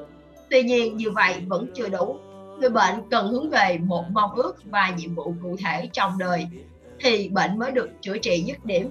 Không phải sự lo lắng thái quá của người bệnh, thương xót hay phó mặc bản thân trước căn bệnh mà đã phá hỏng quá trình chữa trị, mà phương thức chữa trị hiệu nghiệm nhất là bệnh nhân phải tự trải nghiệm suy nghĩ, nghịch đảo và tự xác định ý nghĩa cuộc đời mình. Chứng rối loạn thần kinh tập thể mỗi giai đoạn mỗi thời kỳ sẽ có chung một số biểu hiện về chứng rối loạn thần kinh tập thể và ở mỗi thời kỳ cũng cần một phương pháp điều trị tâm lý riêng phù hợp như vậy trạng thái tồn tại chân không với biểu hiện như chán nản, trầm cảm, nghiện ngập. Nguyên nhân chủ yếu khiến chứng rối loạn thần kinh ngày càng gia tăng hiện nay có thể được xem như một hình thái riêng của thuyết hư vô bởi bởi vì thuyết hư vô cho rằng sự tồn tại là vô nghĩa. Tuy nhiên, liệu pháp tâm lý sẽ không thể nào giải quyết được các biến thể của tình trạng tồn tại chân không trên bình diện rộng nếu nó không thể tách mình ra khỏi tầm ảnh hưởng của các xu thế đường thời trong triết lý hư vô. Mặt khác, liệu pháp tâm lý chủ yếu được sử dụng để mô tả triệu chứng của chúng, rối loạn thần kinh trên diện rộng, chứ nó không phải là một phương pháp điều trị. Do đó, liệu pháp tâm lý không chỉ phản ánh thuyết hư vô mà còn vô tình chuyển đến cho bệnh nhân một hình ảnh sọc sệt bóp méo bản chất con người hơn là một bức tranh tả thực về con người. Trước hết, lời giáo huấn cho rằng con người không có gì ngoài hư vô là khá nguy hiểm bởi vì học thuyết này cho rằng con người không là gì hết mà chỉ là kết quả từ các điều kiện sinh học tâm lý và xã hội hoặc là sản phẩm của sự di truyền và môi trường quan điểm về con người như vậy khiến bệnh nhân tin vào điều mà họ muốn tin tức là họ vừa là con cờ và vừa là nạn nhân của những ảnh hưởng bên ngoài hoặc các hoàn cảnh bên trong thuyết định mệnh này càng được củng cố khi phương pháp điều trị tâm lý phủ nhận thực tế rằng con người là những sinh thể tự do. Một cá nhân sinh học đúng là có đời sống hữu hạn và do đó chắc chắn sự tự do của con người là có giới hạn. Nhưng ở đây không đề cập đến tự do với nghĩa là năng lực thoát khỏi hoàn cảnh, mà chính là thái độ tự do trước mọi hoàn cảnh. Như có lần tôi đã nói, với tư cách là giáo sư trong hai lĩnh vực thần kinh và tâm lý học, tôi muốn nhận thức rõ ràng con người là chủ thể của trạng thái sinh học, tâm lý và xã hội. Nhưng ngoài việc là giáo sư trong hai lĩnh vực ấy, tôi còn là người sống sót qua bốn trại tập trung, nên tôi cũng đã chứng kiến được những khả năng phi thường và tinh thần dũng cảm vượt cường của mỗi con người trong những tình huống tồi tệ nhất.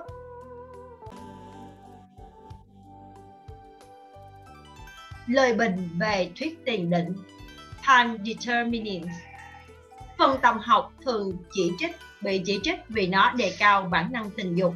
Tôi không chấp sự phê phán này có thỏa đáng hay không, nhưng có một học thuyết mà tôi thấy nó còn sai lầm và nguy hiểm hơn nhiều. Đó là thuyết tiền định. Tôi vẫn cho rằng con người không hoàn toàn bị lệ thuộc và bị định đoạt bởi số phận mà ngược lại con tự quyết định về việc họ sẽ có thể hoàn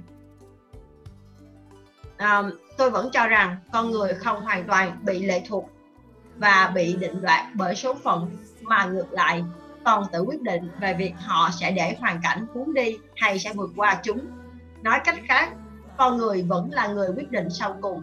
Con người không đơn giản tồn tại, mà họ còn luôn quyết định mục đích tồn tại của mình và quyết định cả về con người mà họ muốn trở thành. Tương tự, mỗi người đều có quyền tự do thay đổi quan điểm, lối sống của mình bất kỳ lúc nào.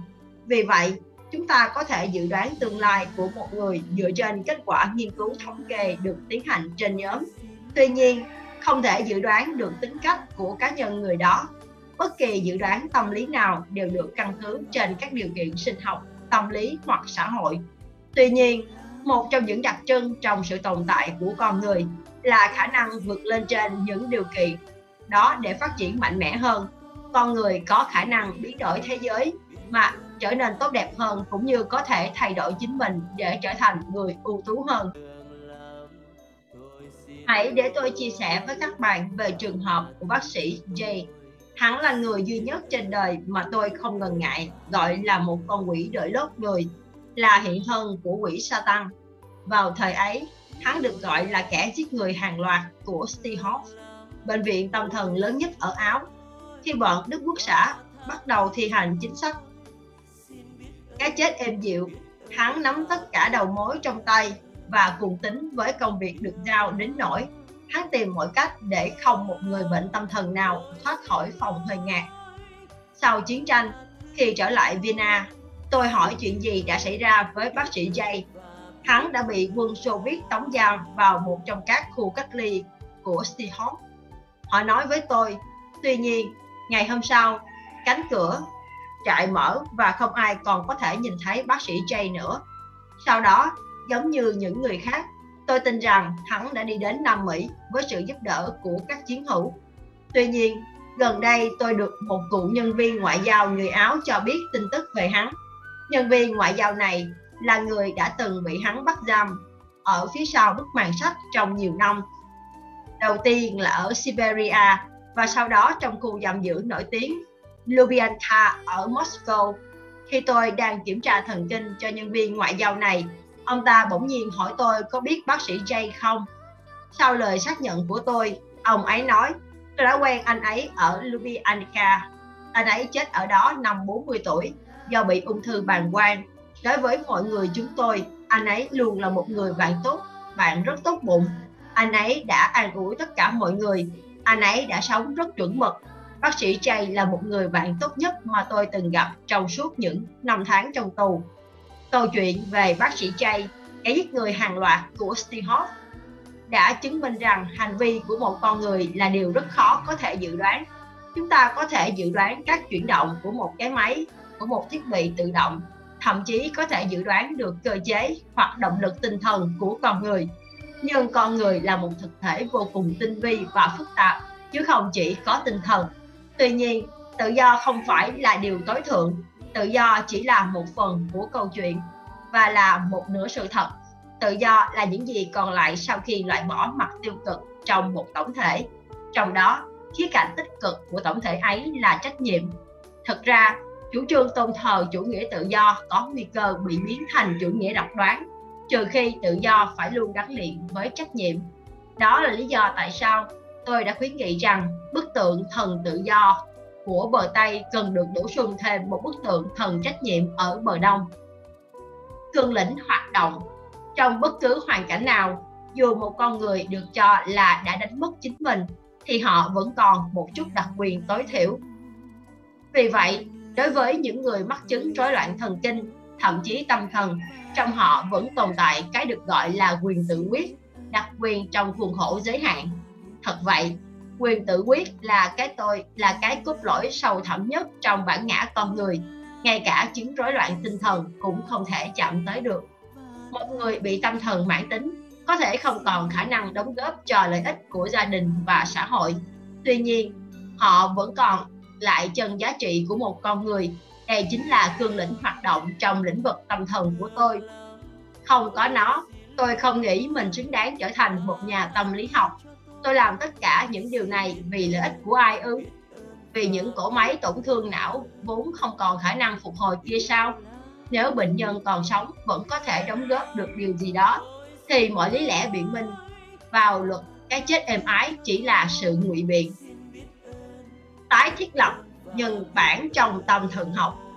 Trong suốt một thời gian rất dài, thực tế là nửa thế kỷ, các nhà tâm thần học đã tìm mọi cách chứng minh rằng não người hoạt động đơn thuần như một cơ chế và hậu quả là các phương pháp điều trị bệnh tâm thần chỉ đơn thuần là một công việc mang tính kỹ thuật. Tôi tin rằng sai lầm này sẽ được nhận ra trong tương lai một biện pháp chữa trị tâm thần hữu hiệu không chỉ là những phát đồ điều trị tâm lý mà còn là sự tìm hiểu và chữa lành mang tính chất nhân văn hơn. Dù vậy, một bác sĩ vốn cho vai trò của mình chủ yếu là vai trò của một nhà kỹ thuật đã thú nhận rằng ông chỉ xem bệnh nhân như một cỗ máy, thay vì nhìn thấy phía sau căn bệnh đó là một con người. Trong khi đó, con người không phải là một vật sống, một vật giống như những sinh vật khác. Xin lỗi, trong khi đó, con người không phải là một sự vật giống như những sự vật khác. Các sự vật quy định lẫn nhau, còn con người là một sinh vật tự quyết. Con người có thể trao luyện chính mình trong phạm vi năng lực thiên phú và trong môi trường sống. Ví dụ như trong trại tập trung, có ý nghĩa như một phòng thí nghiệm sống cho việc kiểm định. Chúng tôi đã quan sát và nhìn thấy một số người tù cư xử chẳng khác gì loài cầm thú, trong khi những người khác thì hành xử như những vị thánh. Trong con người có cả hai bản chất ấy và phần thánh thiện hay phần tồi tệ được hiện thực hóa phụ thuộc vào các quyết định của mỗi người chứ không phải là do hoàn cảnh những gì thế hệ của chúng tôi trải qua trong trại tập trung đã khái quát được bản chất thực sự của con người mà không cần bất cứ lời giải thích nào khác.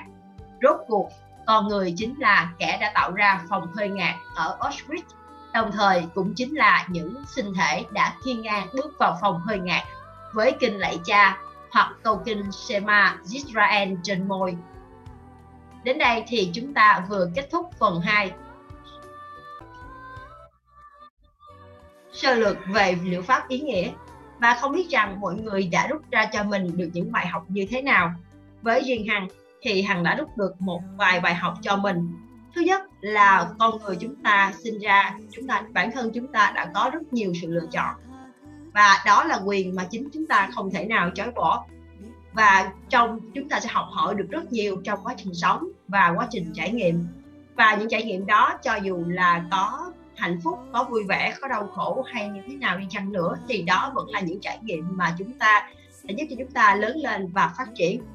Đồng thời um, sẽ có những cái trải nghiệm mà người ta gọi là trải nghiệm đau khổ. Nhưng thực tế những trải nghiệm đau khổ đó nếu như chúng ta vượt qua được hoặc chúng ta tìm thấy được ý nghĩa của cuộc sống ý nghĩa của cái trải nghiệm đau khổ đó thì sẽ giúp cho chúng ta sống vui vẻ hơn hạnh phúc hơn. Đơn cử như ví dụ của bác sĩ là một người bệnh nhân của ông đến với ông và ông ta bị đau khổ bởi vì người vợ của mình chết cách đây 2 năm và ông không thể nào vượt qua được cái nỗi đau mất người vợ của mình. Và nếu như một nhà tâm lý học bình thường thì họ sẽ bằng nhiều cách có thể là cho ông uống thuốc sau đó dùng những liệu pháp tâm lý để uh, an ủi ông và che chở ông cũng như là sẽ an ủi ông bằng nhiều cách có thể là bằng những lời nói bằng sự động viên cũng như là bằng việc là cho ông đi đây đó. Nhưng uh, Frank đã có một cái cách khác đó là ông hỏi ngược lại ông người cái người bệnh nhân của mình rằng nếu như ngược đổi ngược lại là người vợ ông là người chết trước hai năm trước ông là người chết trước và vợ ông còn sống thì ông nghĩ như thế nào? Thì lúc này người đàn ông đã nghĩ được cái ý nghĩa của cuộc sống lúc này ý nghĩa của việc vợ ông mất trước đi và ý nghĩa của việc ông còn tồn tại đến thời điểm này là vì lý do gì? Và ông cảm nhận được rằng nếu như ở trường hợp mà ông đã mất đi. Và người vợ ông còn sống thì nỗi đau nó còn nặng nề hơn. Và việc ý nghĩa của việc ông còn tồn tại mà vợ, sau khi vợ ông mất đi khiến cho ông có cảm thấy rằng là cái cuộc sống của mình có ý nghĩa và cái nỗi đau của mình nó cho mình một bài học ý nghĩa. Và trong đó thì rõ ràng chúng ta nên biết được một điều là cuộc sống sẽ thật sự có ý nghĩa khi mà chúng ta biết được ý nghĩa cuộc sống của mình là gì và chúng ta sống vì điều gì và tại sao chúng ta phải làm điều đó mỗi ngày? Và thằng bước thêm một điều nữa, đó là thật sự thì đôi khi chính chúng ta sẽ không tìm được ý nghĩa cuộc đời của mình. Và cái việc chúng ta muốn tìm được nó sẽ có rất nhiều cách. Một trong những cách đó là chúng ta sẽ đi giúp đỡ người khác, hoặc là chúng ta phụng sự. Bởi vì khi chúng ta làm những cái việc mà không vì mục đích của chính mình, không vì lợi ích của bản thân mình thì lúc đó chúng ta sẽ thoát ra khỏi con người bản chất của mình và chúng ta sẽ đi đến được với một cái bản thể khác. Và có một cái bài học hằng cảm thấy rất là hay trong cái cái phần này, đó là cái nguyên lý đảo nghịch đúng không ạ? Tức là khi thật sự thì giả sử như khi chúng ta muốn nói chuyện trước đám đông hoặc là chúng ta muốn làm một việc gì đó, trong tâm lý chúng ta sẽ rất sợ hãi và chúng ta sẽ thấy mất tự tự, sự tự tin. Và thông thường rằng nếu như ai đó khuyên chúng ta rằng cố lên đi, không sao đâu, chuyện này không có gì và không có đáng gì. Hoặc là em sẽ làm được mà, vân vân. Thì thật ra những cái lời khuyên của họ chỉ càng khiến chúng ta thêm mất tự tin và làm chúng ta thêm căng thẳng. Nhưng ở đây thì dùng một nguyên lý đảo nghịch tức là thay vì là khuyên rằng chúng ta không nên lo lắng thì phải bắt hãy cho chúng ta cái cơ hội được đứng ngoài cái trường hợp đó và bảo chúng ta hãy lo lắng đi và lo lắng ngược lại hoặc lo lắng nhiều hơn nữa. Tức là khi chúng ta không cố nữa khi mà chúng ta muốn làm một việc gì đó mà chúng ta cố gắng làm thì sự lo lắng càng xuất hiện, càng tăng dần cái cường độ. Nhưng khi chúng ta quyết định làm và chấp nhận sự lo lắng như là một việc tất yếu, giống như là chúng ta chấp nhận rằng chúng ta sẽ bị bị cười bởi người khác, thì rõ ràng sau khi chúng ta chấp nhận rồi, thì việc đó nó không còn ảnh hưởng đến chúng ta nữa. Và tần suất xuất hiện của nó sẽ giảm dần khi chúng ta được làm được lần thứ nhất, lần thứ hai. Cũng như cái việc mà ông giải thích về cái người mà họ mất ngủ, thay vì cố khuyên người đó là ngủ đi hoặc dùng các biện pháp như thức ăn, thức uống uống thuốc an thần, hoặc là dùng những cái liệu pháp khác, thì ông bảo rằng người đó lại hãy ngược lại, là hãy cố thức đi, hãy ép bản thân mình thức đi. Và khi mà chúng ta càng cố ép chúng ta làm một cái gì đó, thì ngược lại là chúng ta sẽ dễ dàng vượt qua cái được điều đó, đúng không ạ? Tức là khi chúng ta càng cố ép là chúng ta không nhớ tới người nào đó, thì chúng ta lại càng nhớ tới người đó. Đó là một cái quy luật hấp dẫn, đúng không ạ? Và chúng ta cố ép chúng ta không ngủ thì chúng ta lại càng dễ đi vào giấc ngủ. Thì đó là một trong những cái phương pháp. Và có một điều nữa cái điều cuối cùng trong cái phần cuối ông nói về cái thuyết gọi là thuyết tiền định. Có nghĩa là mỗi người chúng ta sinh ra đã có giống như là người ta nói là có một cái con số sinh ra. Ví dụ số anh này sinh ra sẽ trở thành bác sĩ à, anh chị kia sinh ra thể thành một giáo viên vân vân. Thì cái đó là theo như ông cũng như theo như bản thân hằng nghĩ đó cũng không phải là điều chính xác. Bởi vì mỗi con người chúng ta sinh ra sẽ có những cái thay đổi khác nhau tùy thuộc vào môi trường cũng như tùy thuộc vào cái khả năng phấn đấu cũng như là việc người đó có tìm thấy được cái ý nghĩa cuộc sống của mình hay không.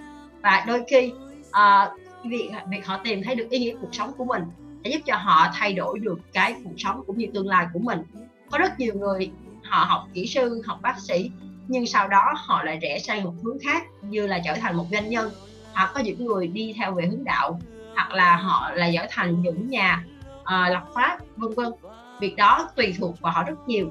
Và cũng như trong cái đoạn đó ông có kể về một người bác sĩ mà ông ông gặp được trong uh, trại tạm trại tập trung ở Auschwitz là một người gọi được xem là một kẻ giết người máu lạnh. Nhưng sau khi mà ông một thời gian sau ông được nghe tin về người ấy thì ông biết được rằng là người ấy đã hoàn toàn thay đổi đã trở thành một con người rất tốt bụng. Mà cái người bạn của ông ấy kể lại là một người tốt bụng nhất mà ông ấy từng thấy trong cuộc đời của mình. Thì các bạn có thể thấy được rằng là mọi thứ đều có thể thay đổi được khi chúng ta thực sự um, chọn cho mình cách sống. Bởi vì mỗi bất cứ một việc gì chúng ta sinh ra thì chúng ta không thể lựa chọn cái nơi mình sinh ra đúng không ạ? Nhưng chúng ta lựa chọn cách sống cũng như lựa chọn con người mà mình muốn nếu mình muốn trở thành một con người có ích, có giá trị, thì mình sẽ sống một cuộc đời có giá trị và có ích. Còn nếu như mình cứ cho rằng mình là một con người có, không có giá trị, thì rõ ràng rằng chúng ta sẽ không thể nào cố gắng hoặc phấn đấu để đạt đến sự giá trị đó. Và đến đây thì phần đọc sách nói, rèn giọng nói ngày hôm nay cũng kết thúc rồi. Hằng xin cảm ơn tất cả mọi người đã chú ý lắng nghe. Hẹn gặp lại mọi người trong lần đọc sách tiếp theo. Xin chào và hẹn gặp lại.